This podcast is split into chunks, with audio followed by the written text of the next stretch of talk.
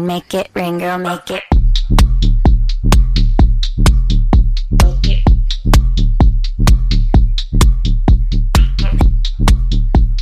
네, 수요일 저녁에는 농구 이야기와 함께합니다. 다양한 농구 이야기를 전하는 주간 농구 시작하겠습니다.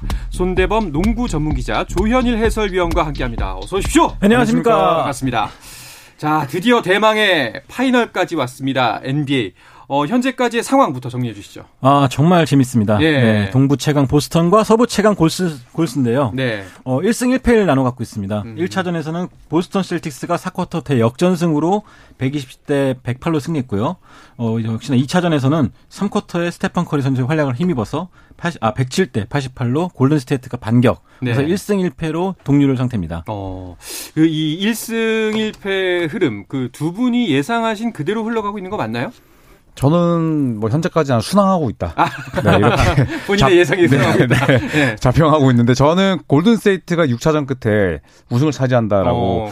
이야기를 했는데 2차전에서 그래도 워리어스가 잡아내면서 음. 홈코트 어드밴티지는 뺏겼지만 그래도 이 시리즈가 장기적으로 갈 것이다. 네. 라는 예상은 좀 맞아가고 있을 것 같습니다. 손대범 네. 기자는 어떠세요?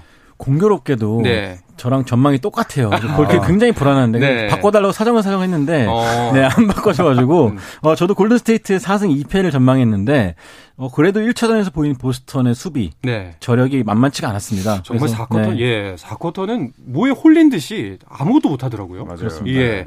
그런데 그래도 두 번째 2차전에서는 골스다운 모습을 보여줬습니다. 네, 예. 무엇보다 골든스테이트 워리어스가 드레이먼드 그린의 수비가 좀 빛났던, 음. 뭐그 수비가 어떤 형태의 수비였든 간에 굉장히 분위기를 잡아먹는 그런 훌륭한 수비를 보여줬고요. 또 커리가 외곽에서 또 지원을 해주면서 어, 승리를 거머쥐었습니다. 네, 이게 근데 또 그렇 뭐 2차전 이제 3차전이 이대로라면 골스의 분위기대로 갈 것 같기도 하지만 또 홈에서 골스의 홈에서 보스턴이 1승을 거뒀기 때문에 또 보스턴이 선방하지 않았나라는 생각이 들기도 하고 복잡하거든요. 네, 사실 보스턴이 이번 2022년 플레이오프에서 어, 연패가 한 번도 없어요. 음. 지고 나서 그 다음 6경기를 다 이겼거든요.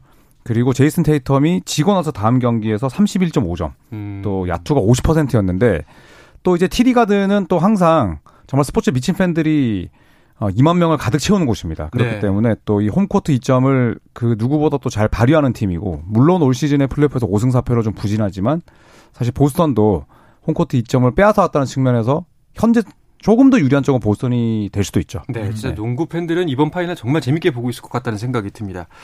자, 이제 파이널이 최대 네, 다섯 경기 남았습니다. 그 남은 경기 이 부분을 좀 집중해서 보면 재밌을 것 같다라는 지점이 있을까요? 일단 골든 스테이트는 가장 시급한 게 클레이 탐슨의 부진입니다. 음. 이 클레이 탐슨이 1, 2차전에서 굉장히 슛이 안 들어갔거든요. 네. 근데 통계를 보면은 이 모든 시리즈에서 탐슨이 1, 2차전 부진하고 남은 시즌 다 잘했거든요. 어. 그래서 이 통계처럼 과연 파이널에서도 3차전에 살아날지 그렇게 된다면 골든스테이트가 굉장히 수월하게 갈 것 같고요. 네. 어, 반대로 보스턴 입장에서는 이 커리에 대한 수비를 여전히 준비는 했지만 또 골든스테이트가 한 겹 더 에워싸는 스크린으로 커리의 찬스를 만들어줬기 때문에 이런 골든스테이트 수비를 또 어떻게 이겨낼지가 아, 공격을 어떻게 이겨낼지가 중요할 것 같습니다. 또 어떤 부분이 좀 주목해서 보면 좋을까요? 저는 그 3쿼터를 좀 보셨으면 좋겠어요. 음. 네, 이 앞선 파이널 두 경기에서 골든스테이트가 3쿼터를 득실 차이 플러스 35점을 가져갔거든요. 네. 두 경기에서. 반대로 보스턴은 3쿼터만 되면 정신을 못 차리는데 어, 이번 플레이오프에서 3쿼터에만 득실점 차이 마이너스 14점 이상이 4번이었어요. 네. 그러니까 보스턴은 전반 끝나고 뭘 하는지 음. 어, 전반 끝나고 어리바리하고 있고 예, 골든스테이트는 전반 끝나고 딱 집중해서 3쿼터에 완전 킬러 본능을 내보이고 네. 있기 때문에 저는 3쿼터가 양팀 모두에게 중요하다고 봅니다. 알겠습니다. 자, 그래서 오늘도 돌아왔습니다. 이제 우승팀 예측 시간. 뭐 조현일 위원 같은 경우에는 바- 벌써 말씀하셨고요. 여섯 경기째 골스가 우승한다. 음. 자, 손대범 기자는 네. 예, 저도 3차전 골든스테이트 승리, 네. 4차전 보스턴 승리, 네. 그리고 5, 6차전 골든스테이트 2연승으로 오. 6차전이 끝난다라고 아. 보고 있습니다. 네. 어, 웬일로 진짜 두 분이 불안합니다, 뭐- 그래서. 예, 네. 불안하기도 하고 기분이 좀 나쁘기도 하네요. 아, 예. 뭐 서로 네. 예, 일치하지만 기분이 나쁜 적은 처음입니다. 아, 그런가요? 알겠습니다.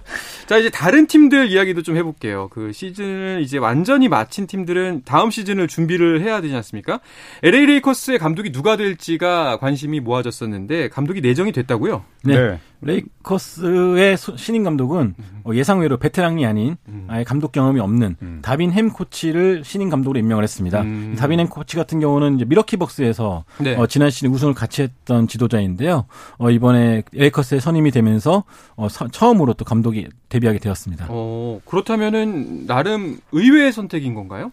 그렇죠. 사실 뭐 레이커스에서 이제 assistant coach 역할을 2년 동안 하긴 했는데 크게 레이커스와 또 인연이 있는 인물도 아니었고 그리고 레이커스는 그동안 어 이 사실 풀타임 head coach 감독 경험이 없는 인물을 거의 내정하지 않았어요. 어. 네, 그렇기 때문에 다빈 햄은 또 의외의 인사라고도 볼 수 있지만 또 반대로 이 르브론 제임스가 좋아하는 NBA 선수 출신이기도 하고요. 네. 그리고 또 assistant coach로서 뭐 10년 넘게 또 이 NBA에 있었기 때문에 뭐 개인적으로 잘 해 나가지 않을까 이런 생각이 듭니다. 일단은 다비넴 신인 감독이 어떤 분인지 잘 모르기 때문에 이 사람이 어떤 커리어를 갖고 있는지 좀 소개를 해주시죠. 근데 다비넴 같은 경우는 96년에 NBA에 데뷔했는데요. 예. 사실 드래프트를 통해서 지명된 건 아니었습니다. 음. 그만큼 이제 선수로서 밑바닥부터 좀 치고 올라온 인물이었어요. 네. 네, 플레이 스타일도 역시 뭐 화려한 득점원이라기보다는 뭐 수비나 굳은 일 이런 부분에서 좀 영향을 발휘했고 반대로 또 라커룸에서는 어, 고참이 된 이후에는 또 거친 스타일의 또 개성 강한 선수들을 잘 이끌었던 어. 그런 리더로 또 통했습니다. 그러다 보니까 코치로서도 좀 이제 리더십을 많이 발휘했었고 뭐 최근에는 여러분들이 다 아실 만한 야니스 아테토쿤보의 또 MVP 등극에 또 1등 공신이라는 평가도 받고 있습니다. 음, 아 그래서 아테토쿤보가 이제 그 햄 코치가 레이커스 내정이 됐을 때 그 긍정적인 코멘트를 한 거군요. 그렇죠. 네, 예. 밀워키에서 한솥밥을 먹었기 때문에 네. 예, 또 본인이 먼저 경험해봤다 이거죠. 음, 네.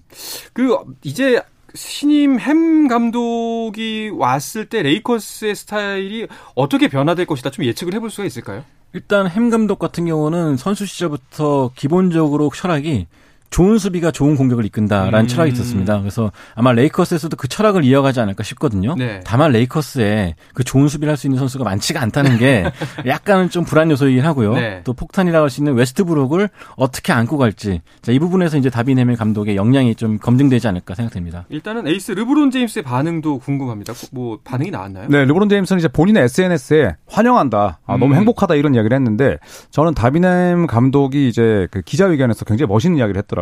내가 어릴 때 아, 총상 때문에 이제 아, 사고를 당했는데 그런 사고를 겪고 나면 두려움을 아예 잃어버리거나 두려움에 떨거나 근데 나는 전자다. 음. 이런 얘기를 하더라고요. 그래서 이 웨스트브룩에 대한 뭐 립서비스를 하면서 어떻게든 웨스트브룩을 어, 반드시 부활시키겠다라고 얘기를 했는데 네. 저는 뭐 카리스마도 강하지만 또 NBA 경험이 풍부하기 때문에 다빈 햄 감독은 상당히 잘 첫 시즌을 치를 거라고 예상을 합니다. 아마도 강점은 말- 두 분의 말씀을 종합해 보면 선수로서의 경험이 그들을 이해하는데 가장 큰 도움이 될것 음. 같다라는 생각이 드네요.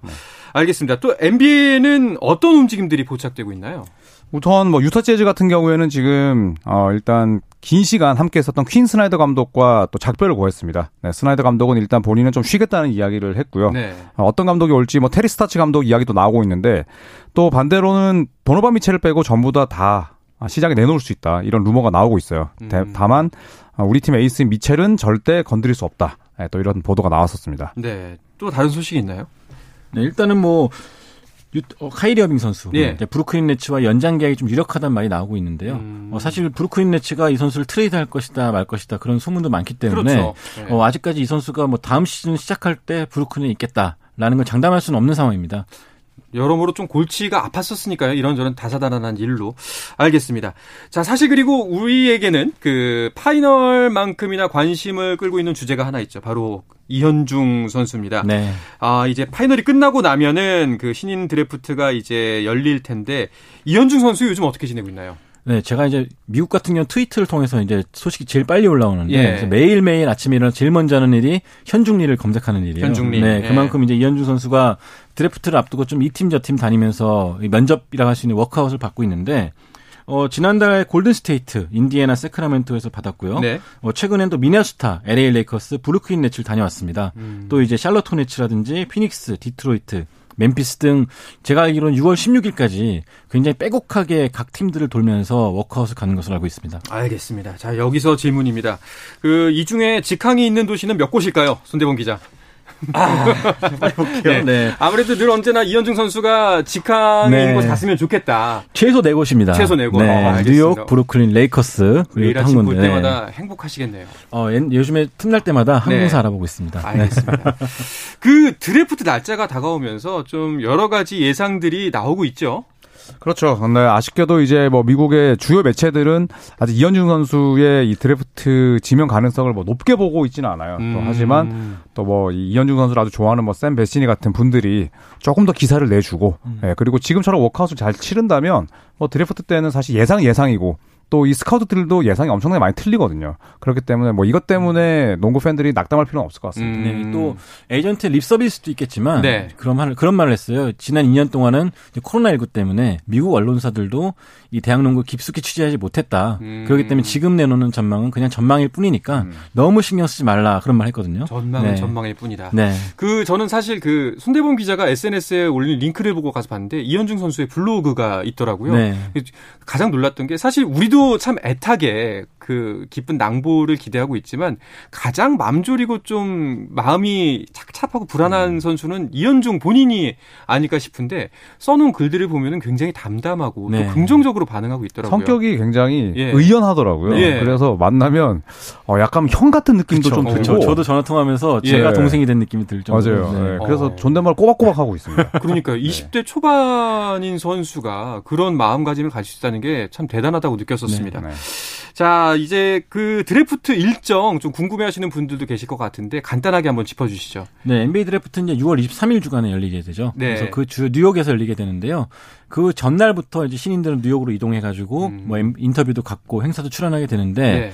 안타깝게도 이 행사는 지명 가능성이 높은 선수들만 초청이 돼요. 네. 그래서 이현중 선수 같은 경우는 아마 당일날 그 드래프트 현장에는 없을 수도 있는데 음. 하지만 또 마찬가지로 다른 신인들과 마찬가지로 또 마음 졸이면서 지켜보지 않을까 싶습니다. 알겠습니다. 아마 다음 주 또 한 주가 지나면은 좀 더 구체적인 이야기가 나오지 않을까 싶습니다. 이현중 선수의 NBA 진출 꼭 기원하면서 다음 이야기 해볼까 하는데요. 그 전에 잠시 쉬었다 오겠습니다.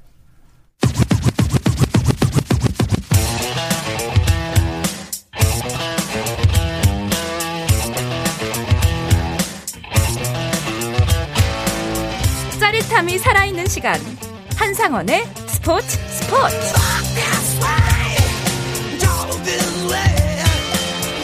네, 수요일 저녁의 농구 이야기 주간 농구 듣고 계십니다. 손대범 농구 전문 기자 조현일 해설위원과 함께하고 있습니다. 어, 지난주에 주간 농구가 이제 선거 개표 방송 때문에 한 주 쉬었잖아요. 그 사이에 그 FA 시장이 다 마감이 됐더라고요. 선수들의 이동도 분주하게 이루어졌죠. 네, 이제 FA 시장이 문을 닫았고요. 네. 이제 각 팀들이 연봉 협상에 돌입한 상황인데요. 선수들의 이적이 굉장히 많았습니다. 음. 일단 가장 big name이라 할 수 있는 허웅과 이승현 선수. 네. 각각 DB와 오리온에서 KCC로 이적을 하게 됐는데요. 이 두 선수가 이적하면서 KCC가 다음 시즌에 또 우승 후보로 떠올랐고요. 네. 또 에- final MVP였던 김선형 선수는 SK 잔류를 택했습니다. 또 두경민 선수는 허웅이 떠난 DB로 이적하게 됐고요. 네. 반면에 아주 오랫동안 KBL에서 뛰어왔던 오용준 선수와 강병현 선수는 각각 오리온과 LG에서 선수 생활을 마감했습니다. 네. 그 한때 뭐 돌았던 소문이 그 허재 허웅 부자가 한 팀에서 뛸 수도 있다. 뭐 물밑 접촉 중이다. 막 이런 얘기가 있었는데 결국 허웅 선수의 선택은 아버지의 팀은 아니었네요. 그렇습니다. 사실 이 허웅 선수는 뭐 KCC에 원래 드래프트로 지명될 뻔했었죠. 예, 그 당시에 이제 허재 감독이 팀을 이끌고 있었는데 뭐 오히려 또 이 허재 예, 아버지인 허재 씨는 이제 허웅 선수에 대해서 어, 우리 팀으로 오라 이런 것보다는 뭐 본인의 선택을 또 믿는다는 그런 어, 음. 스탠스를 취했다고 해요. 네. 그리고 또 이 허웅 선수가 또 팀을 옮기게 된 결정적인 이유는 역시나 또 이승현 선수의 네. 예, 존재감이 있었다고 하는데 저도 이제 이승현 선수랑 한번 통화를 했었거든요. 아주 좋아하더라고 이적을 이적을 음. 했다는 그 부분보다는 이 허웅 선수와 함께 KCC를 곧바로 우승 후보로 이끌 수 있다는 사실에 네. 예, 그래서 이 허웅 선수의 KCC 이적은 뭐 아예 KBL 판도뿐만 아니라 또 KCC 팬들도 뭐 너무 행복하게 만들어간 음. 소식이었던 것 같습니다. 일단은 그 아버지랑 같이 뛴다는 게 썩 그렇게 부담스럽지 네, 않을까라는 부모님과 생각. 같은 직장은 아닙니다. 그, 그쵸. 같은 직장은 좀 어렵죠. 네. 아무래도. 그렇습니다. 자, 그리고 그 허웅 선수가 KCC로 가는 과정에 제가 기사를 봤을 때 이승현 선수가 직접 좀 설득을 했다라는 이야기도 있더라고요. 네, 그렇죠. 일단 뭐 KCC 이적 과정에서 사실 이정, 이승현 선수의 설득도 좀 이- 허웅 선수가 KCC에 굳히는데 좀 결정적인 계기가 됐고요. 네. 또 역시나 KCC 역시 또 오래전부터 허웅 선수와 또 링크가 있었던 구단이기 음. 때문에 뭐 이적은 좀 어려운 시- 결정은 없었다고 합니다. 네. 자, 그리고 KCC 외에 또 주목받고 있는 팀이 있다면 아무래도 가스공사가 아닐까 싶은데요. 네, 이번 오프 시즌에 사실은 최고 피해자가 되지 않겠냐, 패자가 되지 않겠냐 음. 그런 말이 있었어요. 왜냐면은 일단 지난 시즌에 데려왔던 두경민 선수가 뭐 DB로 이적하게 되고 네. 또 노렸던 FA 선수였던 이승현 선수나 뭐 김선영 선수 놓치면서 뭐 이렇게 되면 얻는 거 없는 여름 아니냐 했었는데 오히려 최근에 트레이드를 통해서 이대성 선수를 영입하게 됐고 또한 이제 필리핀의 국가대표인 벨랑겔 선수를 영입하게 되면서 어, 내실을 좀 다졌다는 평가를 받고 있습니다. 또 네. FA 시장에서도 이 박지훈 선수를 또 영입했고요. 음, 그 벨란게 선수는 작년에 그 버저비터를 성공시켰던 선수잖아요. 그 모습이 굉장히 인상이 깊었는데 이번에 필리핀 선수가 오게 되는 게 아시아 쿼터제를 통해서 오는 건데 그렇다면 이거는 그 외국인 선수와는 또 별개가 되는 건가요? 네, 별개입니다. 어. 어, 사실 이 지난 시즌까지 활약했던 이 원주 DB의 또 나카무라 타이치 같은 경우가 있었죠. 네. 그래서 외국인 선수와는 이제 별개로 어, 이 아시아 쿼터가 KBL에 결국 이 채택이 됐었는데 어, 사실 뭐 그동안 아, 타이치 선수는 또 많은 기대를 모았었습니다. 워낙 또 한국 농구를 좋아하기도 했었고. 자, 하지만 지난 시즌까지 활약하면서 눈에 띄는 그런 퍼포먼스를 보여주지 못했는데 이 벨랑게 같은 경우에는 또 화려한 기술을 지니고 있고 어, 당장 또 출전 시간이 늘어난다면 좀 더 아시아 쿼터가 KBL에서 좀 적극적으로 활용이 되지 않을까 싶기도 합니다. 음, 그 벨란게 선수, 필리핀 선수인데 사실 잘 모르는 팬분들이 많을 것 같아요. 농구 팬분들도 네. 어떤 스타일의 선수고 어떤 활약을 펼쳤는지를 살펴주시죠. 일단 벨란겔 선수 샘 조세프 벨란겔이라는 이름 갖고 있는데 예. 플레임인데요. 네. 좀 어렵습니다. 네. 23살이고요. 음. 어, 필리핀에서는 이 아테, 아테네오 대학이라고 그 농구 잘하는 선수들 보면 항상 다 대부분 이 대학교를 나왔습니다. 네. 그만큼 뭐 어린 시절부터 상당히 좀 유망주로 꼽혔던 가드고요. 사실 신장은 177cm로 작은 편인데 이 필리핀 특유의 개인기와 또 강심장을 갖고 있는 선수예요. 음. 네. 그렇기 때문에 아마 가스공사 입장에서는 김낙현 선수의 빈자리를 충분히 메울 수 있지 않을까 생각합니다. 사실 그 필리핀 농구 이제 농구를 많이 보는 분들은 아시지만 필리핀 농구 약간 의구심을 갖는 분들도 계시거든요. 필리핀의 농구 수준가 굉장히 높죠. 그렇죠. 이제 일단은 농구가 국기고요. 예. 그 다음에 또 필리핀에서 얼마나 농구가 인기 있냐면 우리나라에서도 또 주최하지 못했던 NBA 시범 경기도 필리핀에서 열렸을 정도예요. 음. 그리고 또 뭐 예전에도 이제 제이슨 카스트로 같은 선수가 있었고 또 벨랑게 같은 경우에도 팬들이 좋아하는 농구를 합니다. 그래서 어. 뭐 화려한 개인기 또 이게 과도하지 않고 어, 흥행으로 이어질 수 있는 그런 플레이들을 하기 음. 때문에 사실 벨랑게 선수 같은 이 필리핀 선수들이 많이 또 아시아 쿼터로 좀 유입이 돼서 네. KBL 선수들에게 또 자극도 주고 팬들에게도 네, 음. 볼거리를 준다면 어, 충분히 그것만으로 의미가 있을 것 같아요. 그. 필리핀 선수들이 예. 일본에서 뛰고 있는데요. 일본 같은 경우는 이제 필리핀 선수가 나오는 경기가 필리핀에 중계가 됩니다. 음. 그만큼 이제 KBL도 마찬가지로 이 선수들이 자리를 잡게 될 경우에는 네. KBL 경기가 오히려 또 필리핀에서 중계가 돼서 또 이 우리나라 농구를 좀 알릴 수 있는 기회가 되지 않을까 싶고요. 네. 또 그만큼 필리핀에서는 수요가 높은데 농담으로라도 어떤 필리핀 기자님이 저한테 너 그렇게 필리핀에서 일했으면 빌딩 샀을 거라고 그만큼 농구 인기가 높다고 하더라고요. 네. 그만큼 수요가 높은데 그런 인기가 좀 우리나라 농구에 좀 반영이 됐으면 좋겠습니다. 언젠가 손대범 기자가 안 보이면 이민 가신 걸로 예 그렇죠. 예, 뭐 까를로스 손 뭐 이렇게 해서 예, 이민 가신 걸로 그냥 생각을 하도록 하겠습니다. 근데 이렇게 필리핀의 선수층이 두텁고 또 수준도 높기 때문에 다른 구단에서도 필리핀 선수들에게 관심을 보이고 있다는 소식이 있던데요. 네, 일단 몇몇 구단들이 계속 예. 똑같이 이제 필리핀 가드 혹은 포워드에 대해서 관심을 갖는 구단도 있고요. 전체적으로 이 선수들의 공격력이 좋기 때문에 음. 어, 필리핀 국가대표 선수들에게 관심을 갖는 구단이 두서, 두세 군데 있는 걸로 알고 있습니다. 어, 네. 아까 조현일 위원의 이야기처럼 좀 필리핀 선수들 아시아 쿼터제를 통해서 좀 좋은 선수들이 많이 유입돼서 좀 새로운 자극 또 새로운 볼거리를 많이 제공해줬으면 좋겠습니다. 어, KBL 구단들의 움직임은 이렇고요. 현재 농구 대표팀도 훈련 중이죠. 네, 대표팀도 열심히 지금 훈련을 하고 있고 저도 이제 SNS를 통해서 이 대표팀 선수들의 또 분위기나 예, 그런 또 환경들을 볼 수가 있는데 어, 일단은 또 17과 18일에 예, 필리핀과 평가전을 합니다. 음. 예, 그래서 이제 내일 모레부터 또 예매를 시작하는데 어, 항상 이 국가대표 A매치 농구 평가전이 인기가 많았어요. 네. 그렇기 때문에 또 이 경기를 직관하시려는 분들은 이제 모레 예, 또 PC 앞에 또 대기하셔서 빨리 또 예약하셨으면 좋겠습니다. 음, 자, 그렇다면은 뭐 이제 이틀 동안 평가전을 펼치게 되는데, 어, 우리나라 대표팀을 상대하게 되는 요즘 필리핀의 전력은 어떤가요? 어, 사실 필리핀이 어, 그 상황에 따라서 어떤 선수를 내보냐에 따라 다른데 네. 지난해 아시아컵에서 그러니까 필리핀에서 붙었던 아시아컵에서는 우리나라가 졌죠. 네. 그러니까 그만큼 신장도 높고 또 홈코트 이점을 많이 가져갔었는데 다만 중립적에 펼쳤을 때는 우리나라가 좀 더 유리할 거라고 봅니다. 일단은 음. 뭐 가드진에서의 개인기는 필리핀이 앞서는 건 맞지만 이 조직적인 수비라든지 그런 부분에서는 좀 우리나라 경험이 많기 때문에요. 어, 재밌는 승부를 펼치지 않을까 싶거든요. 네. 작년에 펼쳐졌던 두 번의 승부에선 모두 우리가 졌습니다. 네. 자, 이번에도 17일, 18일 경기가 펼 펼쳐지는데 좋은 성적이 있었으면 좋겠습니다. 어, 근데 말씀하셨던 것처럼 그 예매가 시작된다는 거는 필리핀과의 평가전 직관이 가능하다는 이야기죠. 그렇습니다. 이제 어, 코로나 또 끝이 나면서 어, 직관을 또 할 수가 있는데 어, 지난 이 아시아컵 예선에서 한국이 두 번 모두 말씀대로 졌고요. 또 필리핀 역시 최근 열린 동남아시안 게임 당연히 금메달은 필리핀의 몫일 줄 알았는데 어, 결국에는 미끄러졌거든요. 음. 그러면서 이제 자국 여론이나 팬들이 굉장히 지금 안 좋기 때문에 어. 필리핀 입장에서도 예, 눈에 불을 켜고 달려들 네. 경기가 될것 그러니까 이 같습니다. 경기가 우리나라 따지면 몽골한테 진 케이스였어요. 어. 굉장히 야- 의심이 없- 여지가 없는 승리였는데 피했기 때문에 필리핀도 인도네시아한테 졌거든요. 네네. 이게 33년 만에 패배였기 때문에 아마 좀 약간 이를 갈고 나오지 않을까 싶- 싶습니다. 약간 우리나라 팬들이 그 축구 경기 보듯이 국가대표 아, 그렇죠. 필리핀은 네. 농구를 바라보는군요. 알겠습니다. 이것도 여기서 한 번 또 짚어고 짚고 넘어가고 싶은데 자 필리핀전 자 어떻게 승부가 펼쳐질지 두 분 예측 한번 해주시죠. 먼저 하시죠. 그래도 네. 장위 유서니까. 네, 저는 사이좋게 네. 1승 1패 나눠 갔는데 두 번째 패배는 약간 아쉬운 패배와 함께 포옹과 함께 아름다운 마무리 아. 생각합니다. 네. 마지막 그림까지 네. 좋습니다. 네. 이 농구는 이 홈코트 어드밴티지가 굉장히 크기 때문에 네. 음, 한국 대표팀의 분위기도 좋고 어, 가볍게 2승 어, 네, 필리핀 선수들이 아주 굳은 표정으로 악수 대충 하고 나간다. 아, 네, 저는 그렇게 예상하겠습니다. 알겠습니다. 1승 1패 그리고 또 2승 네. 그리고 조현일 위원은 애국장 걸로 네 이렇게 필리핀으로 정- 가세요 그냥. 네, 네. 정리를 하도록 하겠습니다.